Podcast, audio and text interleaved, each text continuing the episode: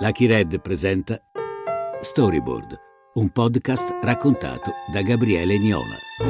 Un inferno chiama l'altro. Francis Ford Coppola ha appena presentato a Cannes Apocalypse Now, dopo mesi di quella che era considerata la lavorazione più infernale di sempre. Fissata in un documentario girato dalla moglie Eleanor Coppola, fustigata da attacchi cardiaci, lungaggini, fiumi di droga e troppi soldi. Il risultato è stato un capolavoro e l'autodistruzione di quello che era uno dei più grandi registi del suo tempo. Un mese dopo quella presentazione, nel nord della California, ospite della tenuta dei Coppola, Werner Herzog scrive le prime righe di un diario di lavorazione del suo nuovo film, che in quel momento sta preparando. Tutti sono convinti che Apocalypse Now sia stato un disastro che non deve ripetersi. Nessuno sa ancora che Fitzcarraldo, questo è il titolo del nuovo film di Werner Herzog, andrà molto più in là come se si passassero il testimone, questi due inferni si toccano in quei giorni a casa Coppola. Herzog è ancora nella fase della raccolta fondi, quella in cui si parla con diversi produttori per capire se è possibile mettere insieme il budget che serve. Coppola invece ha tutta una sua fantasia che coltiva da anni, quella di creare una contro Hollywood, un luogo in cui aiutare i grandi autori a fare i propri film, senza le imposizioni degli studios, ma usando i soldi degli studios. Così anche Herzog è lì. Con un pugno di film lui è diventato uno dei cineasti più interessanti al mondo, assieme ad altri tedeschi come Wim Wenders o Fassbinder. È il suo momento momento. Non sarà mai più cool e appetibile di così. E addirittura anche i grandi nomi di Hollywood si siedono al tavolo con lui. Solo che Werner Herzog di carattere non è propriamente un tipo da grande studio di produzione.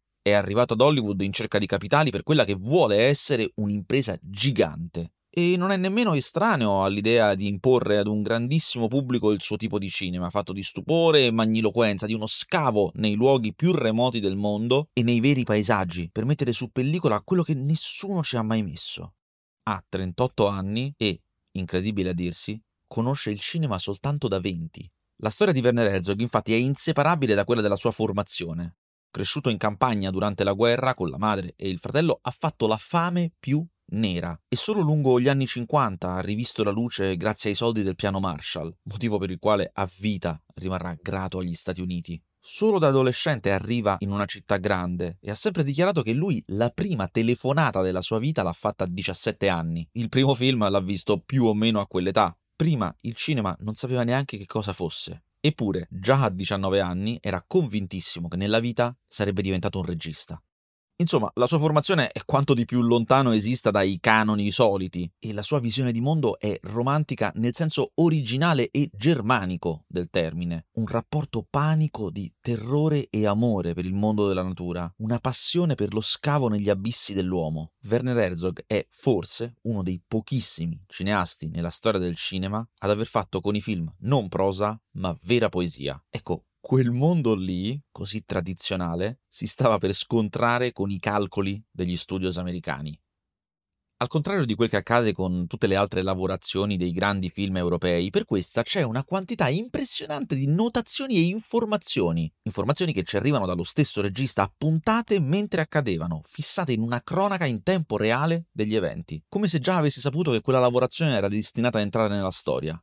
In quei giorni che passa la tenuta dei Coppola nel nord della California, quella che oggi è diventata una piantagione di vini sostanzialmente, l'argomento di conversazione principale è una grande scena del film, il momento topico quando il protagonista al centro della foresta amazzonica riesce a far passare una grande nave prima su e poi giù da un promontorio, tirata solo dalla forza di migliaia di indio. È la scena più importante di tutte per Werner Herzog e vuole farlo seriamente, non con gli effetti speciali. Vuole sul serio che una grandissima nave sia tirata da argani e pulegge su per una montagna, un'impresa al limite dell'impossibile.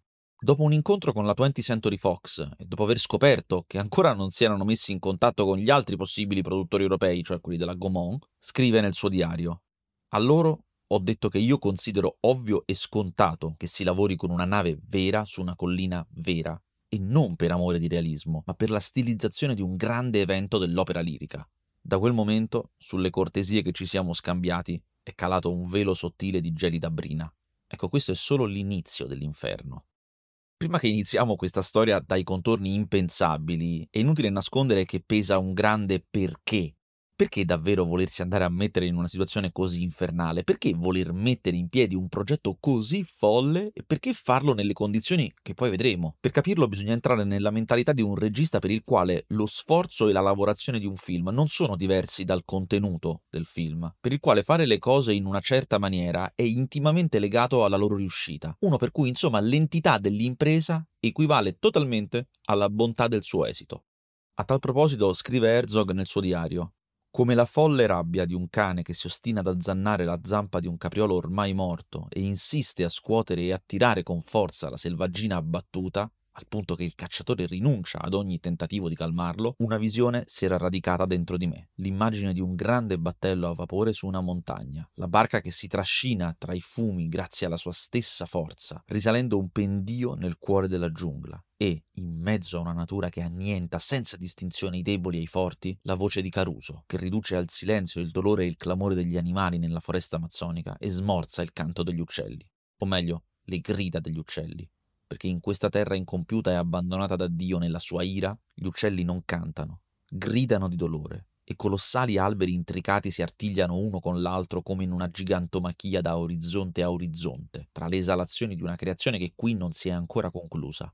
Trasudando nebbia, spossati, si ergono in questo mondo irreale, in una miseria irreale. E io, come nella strofa di una poesia in una lingua sconosciuta che non capisco, mi trovo a provare un profondo terrore. Questa impresa è frutto di un sogno e Herzog si sente obbligato a realizzare quel sogno. Di più non dobbiamo sapere. Questa è la storia di un uomo che ad un certo punto della sua vita e all'apice della sua carriera ha identificato se stesso e il senso della propria vita con il raggiungimento di un sogno tanto più sensato perché quasi impossibile. Sarà una storia difficile da capire e condividere. Non di meno è accaduta davvero e ne è uscito un film immenso.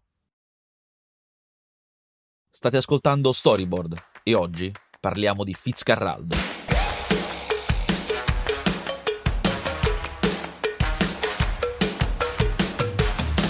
Fitzcarraldo si apre con una dichiarazione di intenti, con il suo protagonista Brian Sweeney Fitzgerald, un irlandese industriale con alle spalle un clamoroso fallimento, la costruzione di una ferrovia attraverso le Ande, che tutti in loco chiamano Fitzcarraldo, il quale arriva al teatro dell'opera pagagliando da sé un'imbarcazione scalcinata. Sono lui e Molly, la sua compagna, trafelati che entrano di corsa per vedere Caruso cantare. Fitzcarraldo ha pagagliato per 1200 miglia da Iquitos, Perù, solo perché la sua imbarcazione aveva avuto un problema tecnico. Ha le mani fasciate e sanguinanti, tutto per vedere Caruso. E già mentre lo guarda cantare, capiamo la sua magnifica follia. È convinto che Caruso, mentre canta, stia guardando e indicando proprio lui tra tutto il pubblico. Fermi, fermi! No, signore. È una serata di gara. Eh, noi veniamo dai Chitos, 1200 miglia d'acqua sull'Amazonas. Ho dovuto remare, il motore era scoppiato. Guardi, guardi le sue mani. Ho remato due giorni e due notti per vedere Caruso almeno una volta nella vita. Prego. Ma non avete il biglietto? Per favore, dobbiamo assolutamente entrare. Questo signore deve vedere l'opera, è importante. La prego. Mi dispiace, non è ecco, possibile. vede, no. io costruirò di Chitos un teatro d'opera e Caruso lo inaugurerà. Sarà il teatro d'opera più grande che la giungla abbia mai visto. Ci lascia entrare. Ci darà una mano, vero? Chiuda un occhio, per una volta. La prego. Fitzcarraldo ha un sogno, la costruzione di un teatro dell'opera in mezzo alla foresta amazzonica, dove far esibire Caruso. È una visione, e non è poi così diversa da quella di Werner Herzog e della sua barca che sale e scende un monte. Per realizzare questo teatro dell'opera servono capitali e Fitzcarraldo decide così di lasciare il suo business del ghiaccio in Perù e di entrare in quello della gomma che, in quegli anni, siamo all'inizio del Novecento, sta esplodendo. Così si decide a cercare un luogo della foresta da cui estrarre la gomma che non sia stato ancora depredato da altri baroni della gomma. Non hai ancora capito qual è la strada. I soldi sono il caucciù, non certo il ghiaccio. Sì, sì, lo so. Ma ci vorrebbe un battello per i trasporti pesanti. E servirebbe terra. E centinaia di lavoratori. I baroni del caucciù hanno diviso la foresta fra di loro, ma c'è ancora tanta terra libera. Dove? E da chi l'hai saputo? Da Don Aquilino. Fai una visita a casa sua, provaci. Don Aquilino. Dopo quello che è successo. Dai, provaci, Fitz. Questa storia, più o meno, è ispirata a figure esistite. Per mettere in piedi il suo sogno, Herzog si rifà a Carlos Fremin Fitzcarrald, che nel 1890 decise di trasportare la sua nave da un fiume all'altro attraverso un istmo. Solo che Fitzcarrald lo fece con una nave da 30 tonnellate e non con una da 320 come pianifica Herzog. e lo fece facendola a pezzi e poi ricostruendola, e non tutta intera, come pianifica Herzog. Soprattutto non lo fece in una pendenza degna di una montagna. In buona sostanza, la vera storia è molto più ragionevole ed è avvenuta in una maniera ingegneristicamente sensata, non inseguendo un'immagine in testa. Fitzcarraldo quindi è forse l'unico caso nella storia del cinema di un film che ricostruisce un'impresa vera rifacendola in maniera molto più complicata e molto più assurda di come sia realmente andata. Come prima cosa c'era bisogno di trovare un luogo dove poterlo fare. Cioè di tutta la foresta amazzonica serviva ad identificare un punto in cui effettivamente, come nella sceneggiatura, due fiumi fossero sufficientemente vicini e divisi da un promontorio, di modo che si potesse realmente spostare la nave. Ancora una volta, in qualsiasi altro film non solo si sarebbe fatto tutto in studio con dei modellini, come la 20th Century Fox aveva detto ad Herzog, ma comunque non sarebbe stato necessario trovare davvero un luogo in cui due fiumi sono separati da un promontorio, si sarebbe girata la salita e la discesa della nave sullo stesso pendio, solo da angolazioni opposte, in modo che sembrino un lato e poi l'altro del promontorio, ma non Herzog.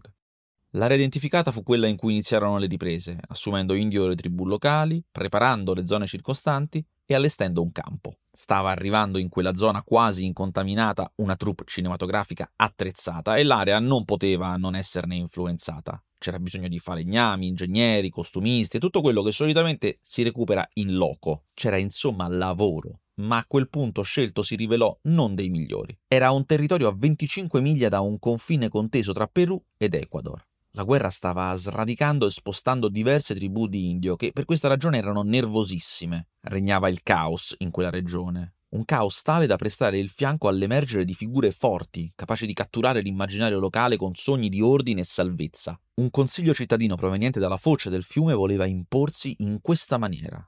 Erano indio come altri, ma molto minacciosi. E, scrive Herzog, vestiti con magliette con scritto sopra Saturday Night Fever. A loro serviva un nemico facile da abbattere per essere legittimati e compattare la gente sotto il loro ombrello. Una troupe straniera era il nemico perfetto la produzione diventò il loro bersaglio e fecero di tutto per cacciarli.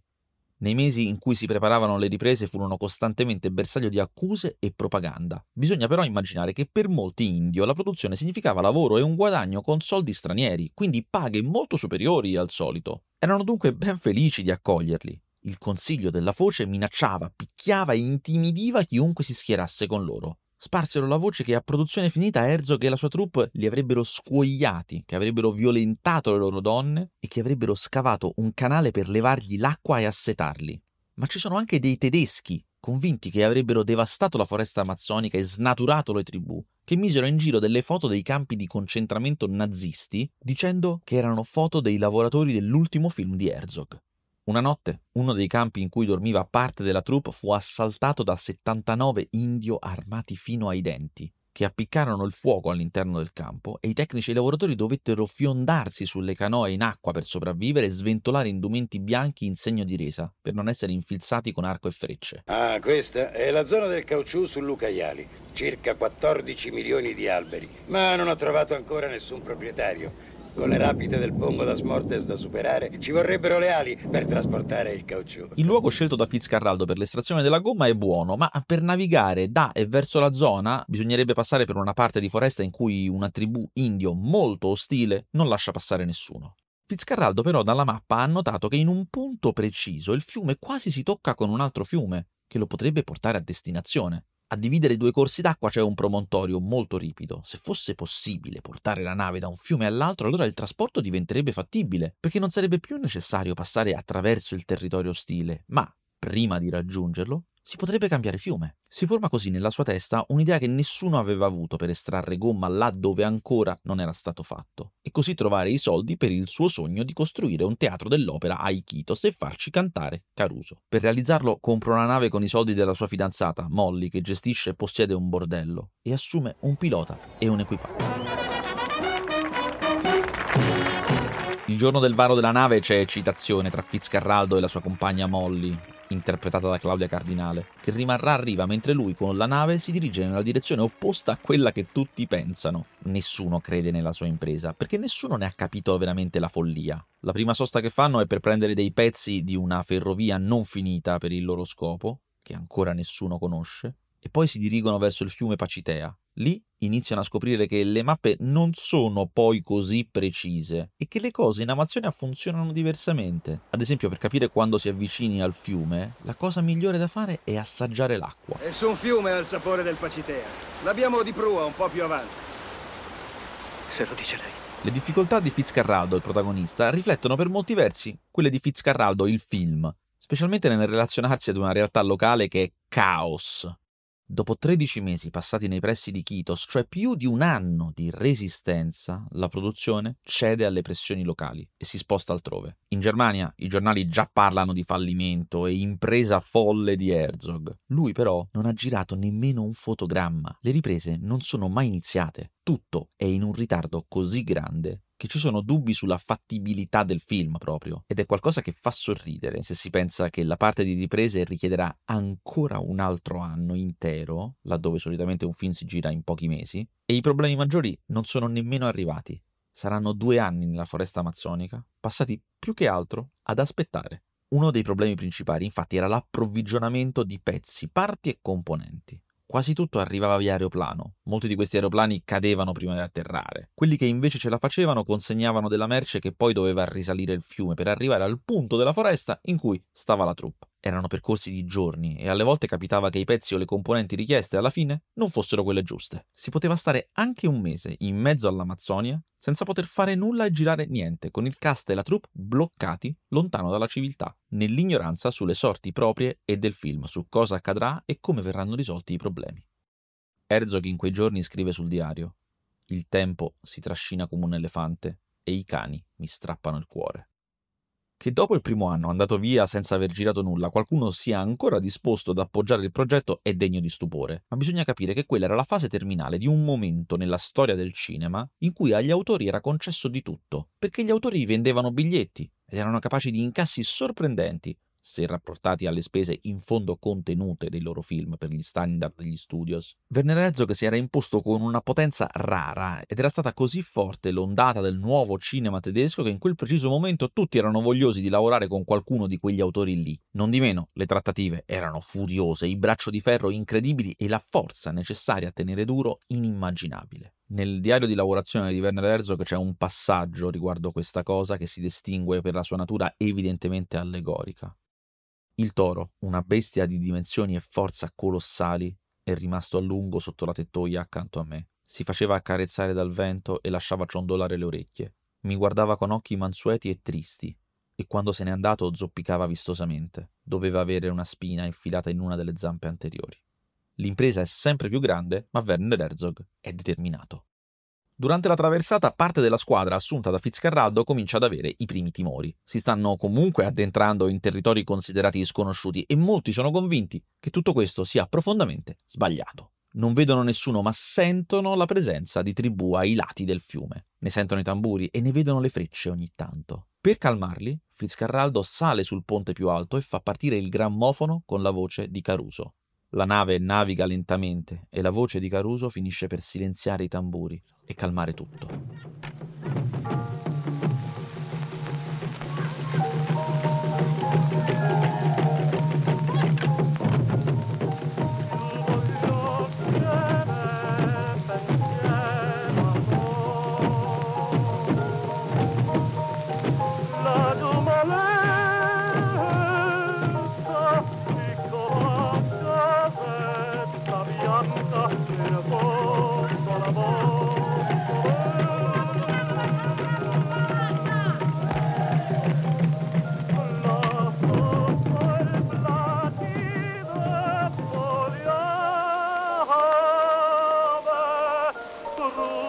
Dopo diversi litigi, baruffe e risse con il suo equipaggio, una mattina Fitzcarraldo si sveglia e scopre che la sua squadra lo ha abbandonato. Sulla nave rimangono lui, il capitano e un macchinista. Ed è in quel momento, quando sono proprio vicini al pendio su cui trasportare la nave, che vedono arrivare la tribù di cui avevano avvertito la presenza invisibile. Sono centinaia di indio armati di lance e frecce. Salgono sulla nave e si fermano con loro. Non fanno niente. La grande nave bianca, come la chiamano loro, è qualcosa di mistico per come la vedono e quella musica che hanno sentito li ha conquistati. Fitzcarraldo capisce che nonostante non abbia più uomini, la sua impresa è ancora possibile, perché quegli indio diventeranno la forza lavoro di cui ha bisogno. Come gli avevano spiegato in precedenza, gli indio hanno un rapporto con i sogni diverso dal nostro. Per loro sono molto più vicini alla realtà. Cosa dicono gli indiani adulti?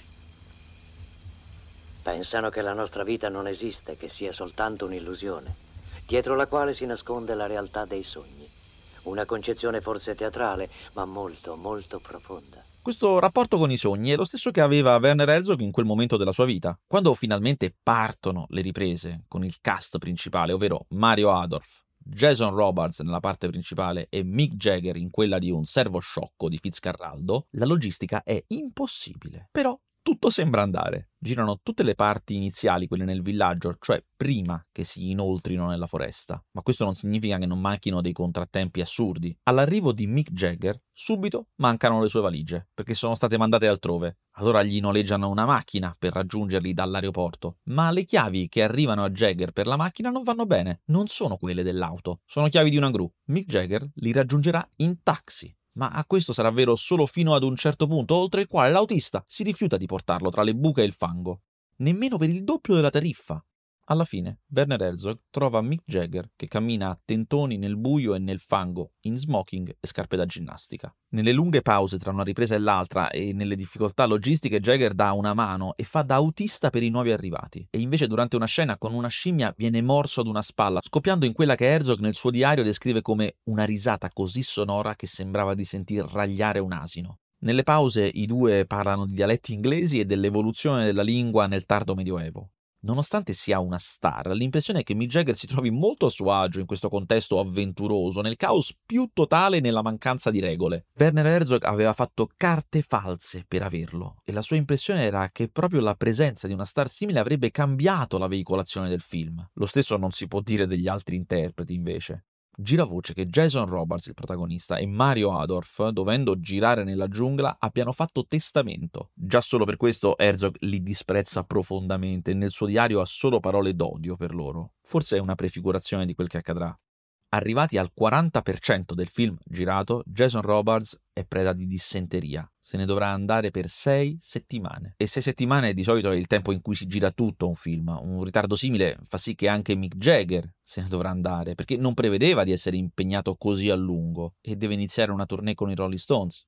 Il film, di colpo, comincia a cadere a pezzi. Tutto il cast con cui ha girato già metà delle scene diventa indisponibile. Ma del resto troppo sforzo è stato fatto per mollare. Sono giorni di voli tra il Perù e Los Angeles, ma anche a Parigi per parlare con i produttori. Qualcuno lo molla, qualcun altro forse è disposto a restare, ma la domanda sulla bocca di tutti è un'altra. Come è possibile andare avanti? Come si può ricominciare da capo qualcosa di così difficile? Come si può non essere abbattuti da un simile contraccolpo? Mi hanno chiesto se io sia disposto ad andare avanti, scrive Herzog nel suo diario. Gli ho risposto: Come potete chiedermelo? Se abbandonassi il film sarei un uomo senza sogni e non posso vivere così. La mia vita prosegue o finisce con questo progetto. E così Werner Herzog, dopo un anno e mezzo, ritorna nella foresta per poter ricominciare il suo film. Ma ricominciare con chi? Quali attori? Chi mai adesso sarà disposto ad entrare in questo progetto che da un anno e mezzo è noto per essere un disastro? Non credo ai miei occhi. Là. Là scorre Lucaiali. Abbiamo l'intero fiume sopra il pongo da Smortes, è tutto per noi. Ho capito, ho capito. Scaveremo un tunnel ferroviario sotto il monte, no, non è vero? No. Trascineremo la nave sulla montagna. E saranno gli indios ad aiutarci. Porca vacca, e come ci riuscirà? Come la vacca che salta sul tetto della chiesa. Mi avete convinto, ci sto. Gli Indio condividono lo stesso sogno di Fitzcarraldo, sono pronti e arrivati nel punto in cui la nave deve salire e scendere il promontorio cominciano a disboscare tutto. Li vediamo realmente abbattere una parte di foresta per creare spazio per tirare la nave e per costruire il sistema di puleggia che gli consentirà di spostarla. Un'impresa che sembra impossibile in un pendio che sembra troppo ripido ma che viene preparata meticolosamente da un esercito di indio che lavorano come fossero schiavi nell'antico Egitto. Tutto viene preparato per il grandissimo sforzo nell'incertezza e nei dubbi di tutti che davvero quella nave così grande possa essere mossa dalla sola forza umana. Se avessi pensato che volevo usare le rotaie per scalare la montagna con la nave, avrei consigliato di lasciarle dove erano, nella stazione amazzonica. Così il treno ripartiva. Determinato a ripartire con il suo film, Werner Herzog pianifica di interpretare lui stesso Fitzcarraldo. In fondo è arrivato ad una totale identificazione e il film è ormai cambiato, senza quegli attori non può essere più la grande epica hollywoodiana che pensava, una nuova versione del cinema mainstream, e diventa invece un film d'autore, contaminato da sogni e visioni da un romanticismo boschivo che ha tutto di profano. Ma la soluzione cui giungerà sarà molto più estrema di farlo da sé. Chiamerà Klaus Kinski. Ho 38 anni, ho visto tutto, il lavoro mi ha dato tutto e si è preso tutto scrive Herzog in quei giorni. Non posso più essere fuorviato. Da chi? Da cosa? A questo punto l'unico che potrebbe fare Fitzcarraldo è Kinski. Senza dubbio sarebbe anche migliore di me. Ne abbiamo parlato durante la primissima fase del progetto, ma era evidente fin dall'inizio che lui è l'ultima persona in grado di resistere ad un lavoro simile. Klaus Kinski nel 1980 aveva 150 film sulle spalle, era uno dei più grandi caratteristi del cinema europeo. Compare anche in diversi spaghetti western italiani, quasi sempre nel ruolo del cattivo. Ma ciò per cui è noto è soprattutto il suo carattere. Intrattabile, irascibile, violentissimo e umorale. È capace di abbandonare i set con una facilità disarmante. Può rendere qualsiasi film un inferno, un uomo temutissimo e un attore eccezionale. In parole povere, Klaus Kinski è un uomo che da solo può far fallire un film l'ultimo essere umano che avrebbe senso portare in un'impresa simile. Lui è la scelta di Herzog. E non è nemmeno che non lo conoscesse. Avevano girato insieme già tre film, i successi maggiori della carriera di entrambi. E per poco non si erano uccisi. Durante le riprese di Aghirre e il furore di Dio, ironicamente anche quelle in Amazzonia, era finita che Kinski stava per abbandonare il set, come al solito, quando Herzog si presentò nel suo camerino dicendo di avere un fucile e se se ne fosse andato, otto dei proiettili di quel fucile sarebbero stati per lui e uno per Herzog stesso. Di quella prima lavorazione insieme Herzog scriveva Notte dopo notte, colpito da accessi di furia, picchiava la moglie vietnamita trascinandola contro il pavimento e sbattendola contro le pareti, al punto da svegliare altri ospiti dell'hotel in cui dormivano, che accorrevano inorriditi, e solo corrompendo il proprietario dell'albergo era stato possibile evitare che fosse buttato fuori. Walter Saxon, loro produttore, raccontava di come ogni volta verso le quattro di mattina puliva con discrezione le tracce di sangue lasciate dalla donna che il bruto scagliava contro le pareti. È il febbraio del 1981, quando a New York, dove Herzog è andato per incontrarlo, Klaus Kinski accetta il ruolo. E quando viene stappa una bottiglia di champagne e dice Lo sapevo che sarei stato io Fitzcarraldo e non tu, perché sono molto migliore di te.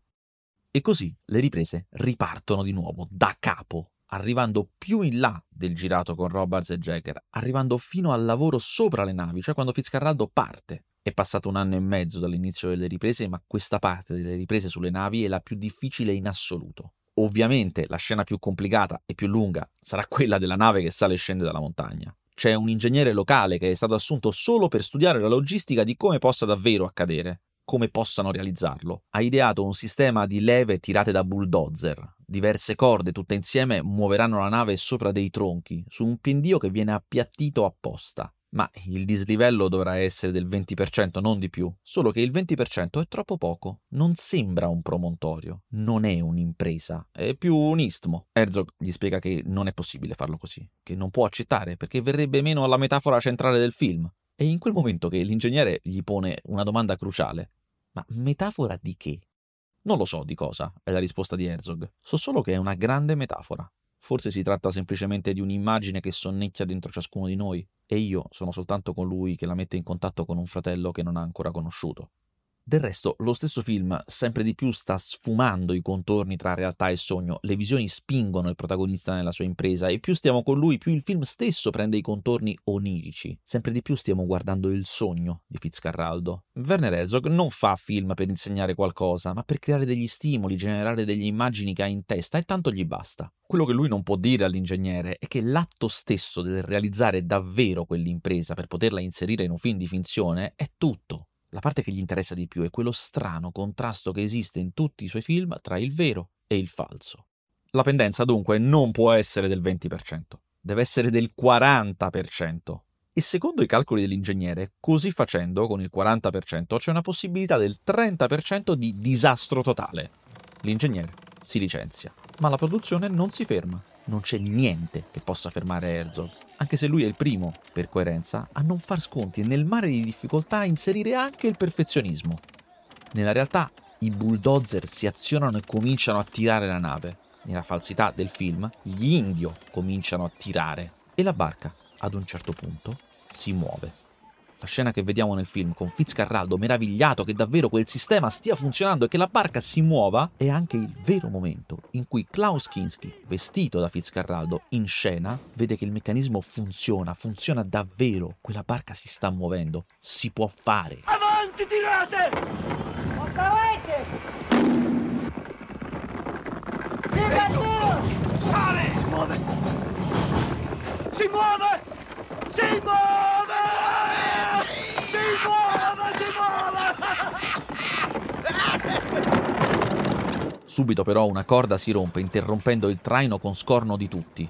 La realtà del set è mescolata totalmente alla realtà del film. Si rompe una corda sul set e si dovrà rompere una corda anche nella storia. La soddisfazione e poi la disperazione di Fitzcarraldo nel vedere la barca muoversi e poi tornare indietro vengono catturate, vengono fuse con la vera sorpresa e poi disillusione di Kinski nel vedere la stessa cosa. Nella finzione, in questo primo tentativo, muore un indio. Questa rottura della corda sembra un incidente da poco, ma in realtà è un problema gigantesco. La barca, che sembrava muoversi, torna ad essere ferma. Sono due giorni e due notti che guardano immobili il fiume. Non riesco a capire che significhi questo. Non parlano, non fanno gesti, chi li capisce? Di navi per il film non ce n'era una sola, ce n'erano tre, nel disperato e vano tentativo di accorciare i tempi di produzione, così che magari se una parte di lavorazione si arenava, si poteva far procedere un'altra parte con un'altra nave. A quel punto quindi una era ferma mentre si cercava di comprendere la logistica dello spostamento sulle montagne e le altre erano usate per scene di navigazione e nessuna di queste tre era propriamente in buone condizioni. Quella che è stata usata di più era stata costruita 80 anni prima a Glasgow, nel 1906, usata davvero come barca a vapore sul Rio delle Amazzoni e poi addirittura nella guerra della Colombia. Voci insistenti volevano che proprio a bordo di quella nave fosse stato firmato il trattato di pace con il Perù. Era piena di buchi e sistemata alla meno peggio, giusto per tenerla a galla. La seconda nave era di qualche anno più giovane, e poi l'ultima, ritoccata per somigliare alle prime due, era un vero e proprio relitto, ed è quella che era usata per il traino sulla montagna. A noi può facilmente sembrare che lo spostamento sulla montagna fosse la vera tragedia, ma anche l'altra nave non se la passava bene. Bisognava girare le scene in cui l'equipaggio affronta il viaggio e le rapide, momenti difficili a cui si aggiungeva la tensione del tempo, era stata infatti scelta la stagione di piena per poter navigare tutte le parti del fiume, ma a furia di ritardi le piogge erano terminate e con lo scendere del livello dell'acqua bisognava sbrigarsi.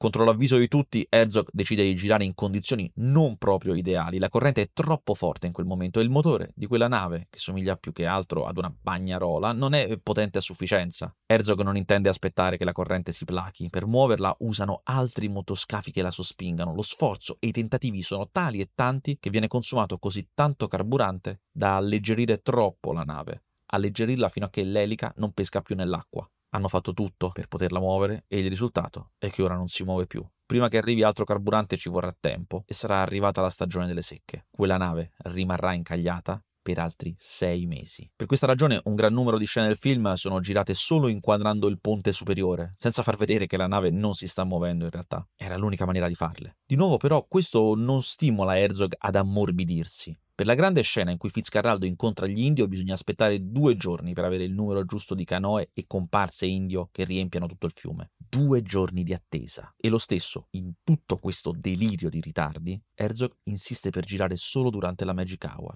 cioè al tramonto, quando c'è la luce migliore possibile. Vuol dire avere per ogni giornata di lavoro solo poche decine di minuti utili. Forse alla fine, in quella grande metafora della nave che sale una montagna, Herzog non è la nave, come è facile pensare, cioè non è la forza che cerca di sormontare le difficoltà. Forse Herzog è la montagna, è parte delle forze che rendono l'impresa epica. Di certo l'alternarsi delle stagioni sballa tutto. Ha piovuto più del previsto prima di questa stagione di secca e il terreno su cui dovrebbe muoversi la nave è fangoso e troppo morbido non va bene, bisogna scavare di più. Ma scavare provoca frane, il che vuol dire più lavoro di bulldozer, il che vuol dire più benzina per loro e più usura. E siccome anche i bulldozer non sono proprio nuovissimi, continuano a rompersi e quindi ancora contrattempi. I pezzi di ricambio devono arrivare in mezzo alla foresta, anche sì da Miami, e di nuovo alle volte ci vogliono giorni e di nuovo capita che poi alla fine si scopra che non sono nemmeno quelli giusti. Qualsiasi cosa facciano, sembra che la giungla vinca sempre A questo punto, con due navi bloccate, anche la forza di Herzog non basta più a tenere unita la troupe. Tutto sembra immobile. Una nave non scala la montagna, le ruspe sono ferme in attesa di pezzi di ricambio e l'altra nave è immobile, arenata.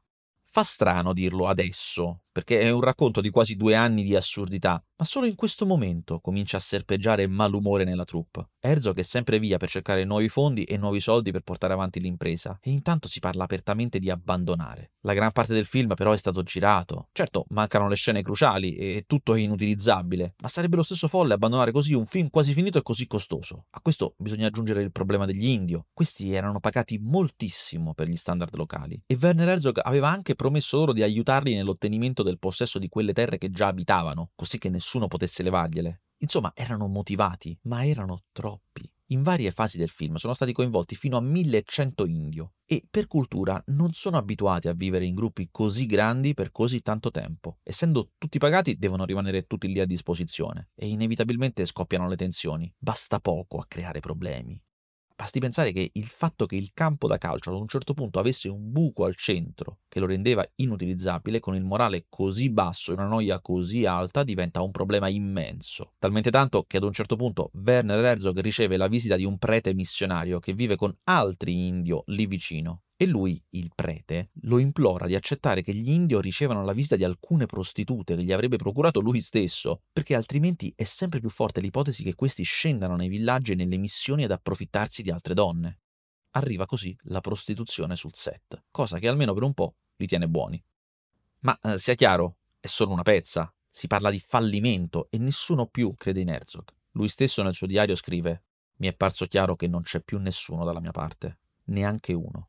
Nessuno, non uno, non una singola persona, in mezzo a centinaia di comparse indio, decine di tagliaboschi, barcaioli, personale per la cucina, troupe tecnica e attori, la solitudine, come un gigantesco animale furioso, mi respinge.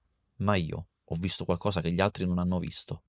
Anche Klaus Kinski, nelle sue intemperanze, nelle urla e nei suoi deliri che si presentano ad intervalli regolari, decide di dover salvare Herzog dalla sua follia, vedendolo solo contro tutti. I due avevano un rapporto conflittuale e sentimentale, si odiavano ma credevano l'uno nell'altro e forse, nonostante le diversità, erano gli unici a capire l'altro. Herzog non ha più fatto film come quelli con Kinski e Kinski non aveva mai fatto film come quelli con Herzog.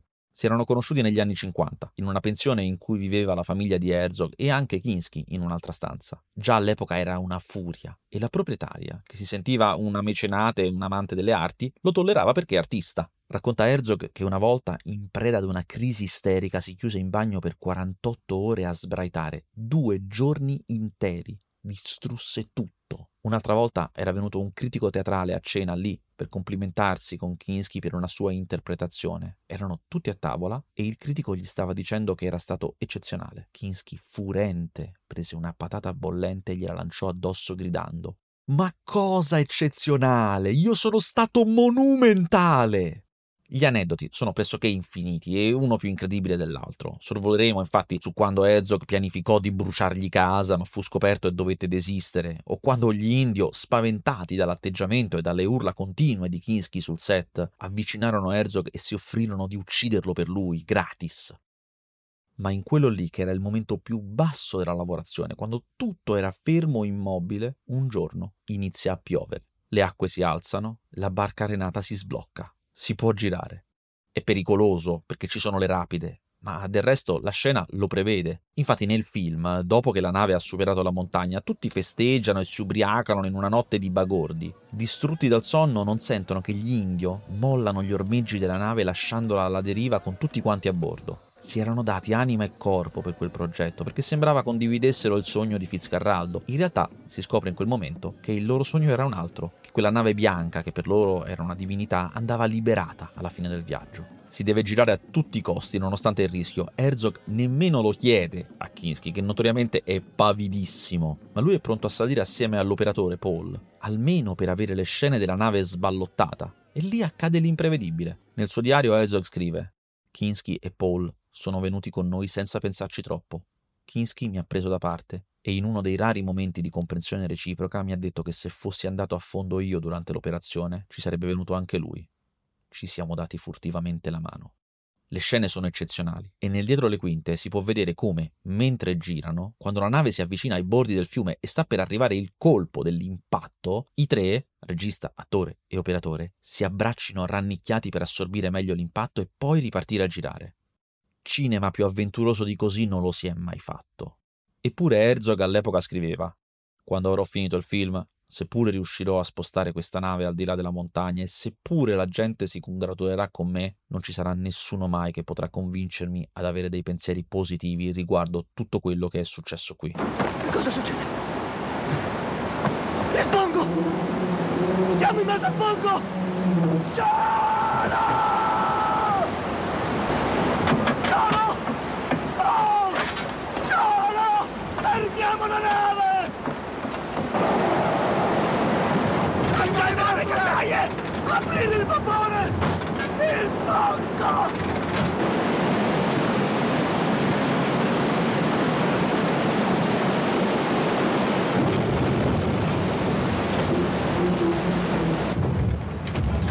Ah!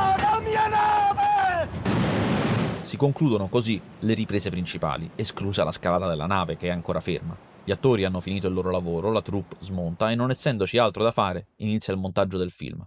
È il luglio del 1981, sono stati spesi 7 milioni di dollari dell'epoca. Pochissimo per quel che è successo, se si pensa che Coppola per Apocalypse Now di milioni ne aveva bruciati 30. Quattro mesi dopo quel momento, nel novembre del 1981, Herzog tornerà in Perù con un'altra troupe di ingegneri migliori, con attrezzature migliori, e stavolta nella stagione giusta.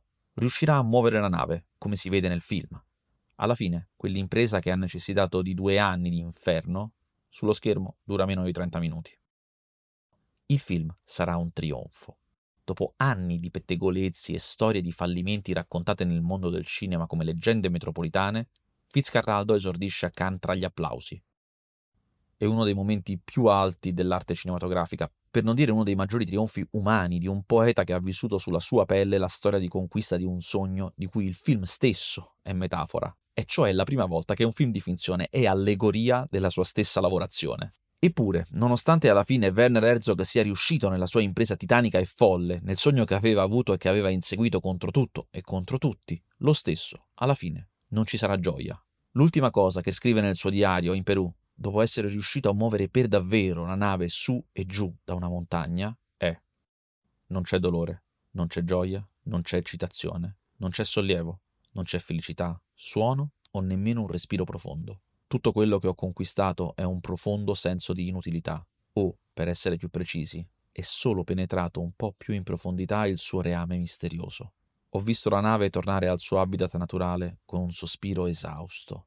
Oggi, mercoledì 4 novembre 1981, poco dopo mezzogiorno, abbiamo trasportato una nave dal Rio Camisea su per una montagna e poi sul Rio Ubamba.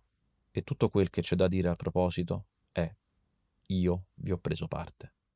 Ascolta tutte le puntate della serie in esclusiva su Amazon Music.